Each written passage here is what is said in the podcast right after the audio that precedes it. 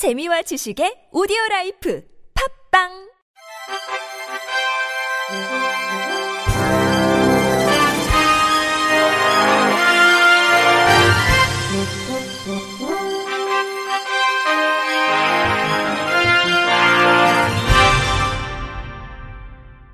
청취자 여러분 안녕하십니까? 12월 27일 목요일 KBIC 뉴스입니다. 전국 장애인 부모연대 경기지부는 어제 오후 도교육청 앞에서 장애학생 교육기본권 인권 침해 규탄 기자회견을 열었습니다. 이들은 지난해 11월 평택의 한 유치원에서 7년 동안 발생한 기관정의 불법과 장애학생들의 기본권 침해 행위를 도교육청에 진정했지만 책임자 경고로 사건을 덮었다며 이같이 지적했습니다. 이와 함께 안양의 한 초등학교 특수학급 교사가 장애 학생을 화장실에 가둬 학대한 사건, 또 다른 안양의 한 초등학교 특수교사가 훈육을 한다는 이유로 장애 학생의 종아리에 멍이 들게 매질한 사건 등이 잇따라 터졌다며 현장에서 장애 학생 인권이 전혀 보호되지 않고 있다고 주장했습니다. 안양의 한 초등학교 특수교사의 폭행 사건 피해자 어머니인 김현정 씨는 집에 돌아온 아이의 다리에 멍이 들어 물어보니 선생님이 때렸다고 했다며 아이를 병원에 데려간다고 문자 메시지를 보내자 해당 교사는 주말 동안 넘어졌나요? 라고 모른 척 했다고 억울해했습니다. 이어 심한 멍자국을 봐서는 훈육이 아닌 엄연한 폭행이라며 교권보다도 아이들의 인권이 먼저라고 호소했습니다.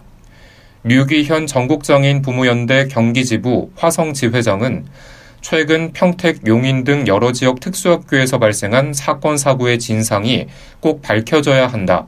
그저 일반 학생들과 같은 환경에서 같은 수준의 교육을 받고 싶을 뿐이라고 말했습니다. 이들은 기자회견 뒤 교육감 면담을 요청하며 도교육청에 진입을 시도했지만 이 과정에서 고성과 마찰이 빚어지며 결국 도교육청 직원들에게 제지됐습니다. 장애인 공무원 의무 고용 이행 상황을 정확하게 검증하기 위한 장애인 고용 촉진 및 직업 재활법 시행령 일부 개정안이 지난 24일 국무회의를 통과했습니다. 개정안 내용은 장애인 공무원의 현황을 검증하기 위해 필요한 주민등록 번호 등의 개인정보를 고용노동부 장관이 처리할 수 있는 근거를 마련했습니다. 이에 따라 고용부는 내년 1월 1일 시행규칙 개정을 통해 국가와 자치단체도 민간 사업주와 동일하게 개인정보가 포함된 장애인 공무원 명부와 증빙 서류를 제출하도록 할 예정입니다. 아울러 고용부에서 직접 수행하던 장애인 공무원 채용 계획 및 실시 상황 등의 접수 업무를 한국장애인 고용공단에 위탁하게 됩니다. barrier free, 장애물 없는 생활환경 인증제도와 상호 보완하는 새로운 제도 정책을 마련해 유니버셜 디자인 활성화를 꾀해야 한다는 제안이 나왔습니다. 한국장애인개발원이 26일 개최한 유니버셜 디자인 환경 활성화를 위한 토론회에서 한국복지대학교 성기창 교수는 UD의 속성인 포괄적인 의미는 사용자의 다양성을 수용하고 참여 결과를 디자인에 적용하도록 하는 것이라며 정책적 프레임이 마련돼야 할 것이라고 강조했습니다. 이어 UD는 규제가 아닌 혁신적이고 창조적인 디자인 접근법이라면서 장기적 관점에서 홍보가 필요하고 일반적 교육의 영역에서 지속적인 인식의 변화를 모색해야 한다고 덧붙였습니다. 토론자로 나선 장애우권익 문제연구소 김정열 이사는 유리는 교육 측면에서 볼 때 평소 비장애 학생과 통합 교육을 받다 수학 시간에는 발달 장애인에 맞는 교육 내용으로 구성하고 음악 시간이나 미술 시간에는 치료적 측면을 고려한 교육 계획을 세우게 할 수 있다고 조언했습니다.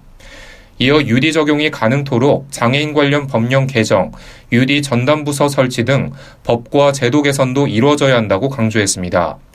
광운대학교 최철균 교수는 유디가 사회 구성원의 개별적 또는 집단적 삶의 질 향상을 지향하는 만큼 신체적뿐만 아니라 정신적 측면까지 고려하는 방향으로 범위를 확대해야 한다고 피력했고 성신여자대학교 장혜진 교수는 유디가 사회 경제에 긍정적으로 기여한다는 사실을 인정하고 지속 가능성 추구를 고려해야 한다고 말했습니다.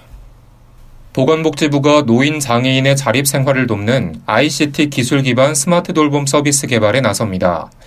이에 따라 복지부는 내년 1월 23일까지 지역사회 통합 돌봄 서비스 연구 개발 신규 과제 4개를 공모합니다.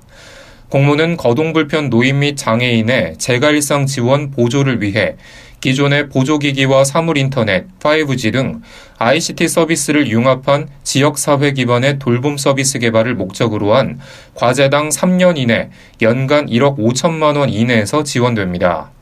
복지부는 공모 후 한국보건산업진흥원의 평가를 거쳐 내년 3월 말까지 4개 과제를 선정해 연구개발을 실시할 계획입니다. 복지부 배병준 사회복지정책실장은 내년에 지역사회 통합 돌봄 선도 사업이 실시된다며 이번 연구개발 사업은 사물인터넷, 인공지능 등 4차 산업혁명의 핵심 기술을 돌봄 서비스와 융합한 스마트 돌봄 서비스를 개발해 지역사회 서비스로 지속 발전시켜 나가기 위한 것이라고 설명했습니다. 연구개발 사업 신청은 한국보건산업진흥원으로 관련 문의는 산업기술혁신단으로 하면 됩니다. 이화여자대학교는 오늘 오후 교내 김해마홀에서 발달장애인 지원 고용 10주년 기념 모임을 개최했습니다. 이번 기념 모임은 이화여대 채용도에 10년 동안 근무한 발달장애인 16명의 추억을 되새기고 발달장애인 고용을 확대하기 위해 마련됐습니다.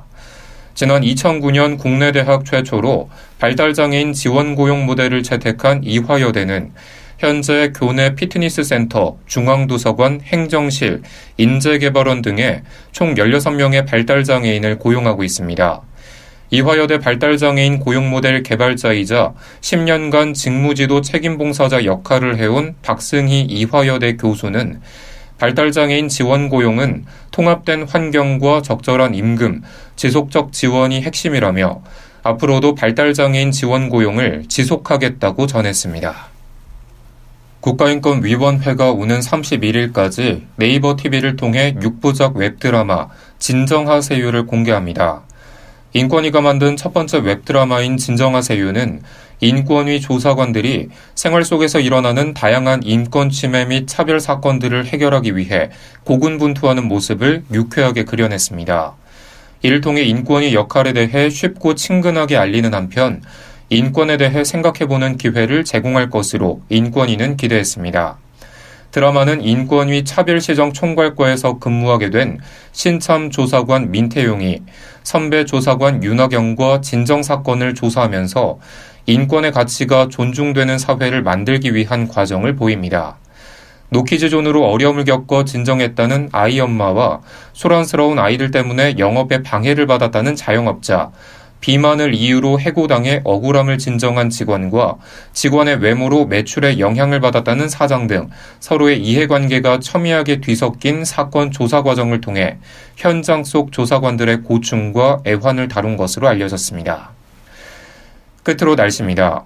금요일인 내일은 계속해서 중국 북부지방에서 확장하는 고기압의 영향으로 전국이 대체로 맑겠고 충남 서해안은 새벽 한때, 전라도와 제주도는 오후까지 눈이 오는 곳이 있겠습니다. 전라 서해안에는 새벽에 많은 눈이 쌓이면서 대설특보가 발표될 가능성이 있겠습니다. 중부지방과 일부 남부 내륙에 한파특보가 발효된 가운데 이번 주말까지 찬 대륙 고기압의 영향으로 바람도 강하게 불어 매우 추운 날씨가 이어지겠습니다. 당분간 중부 내륙과 일부 남부 내륙 지역의 아침 기온이 영하 10도 이하로 떨어지는 곳이 많겠습니다. 건강 관리에 각별히 신경 쓰시기 바랍니다. 미세먼지 농도는 좋음 또는 보통 수준을 유지하겠고 오존 지수 또한 보통 단계를 나타낼 것으로 보입니다. 이상으로 12월 27일 목요일 KBIC 뉴스를 마칩니다. 지금까지 제작의 이창훈, 진행의 김규환이었습니다. 고맙습니다. KBIC.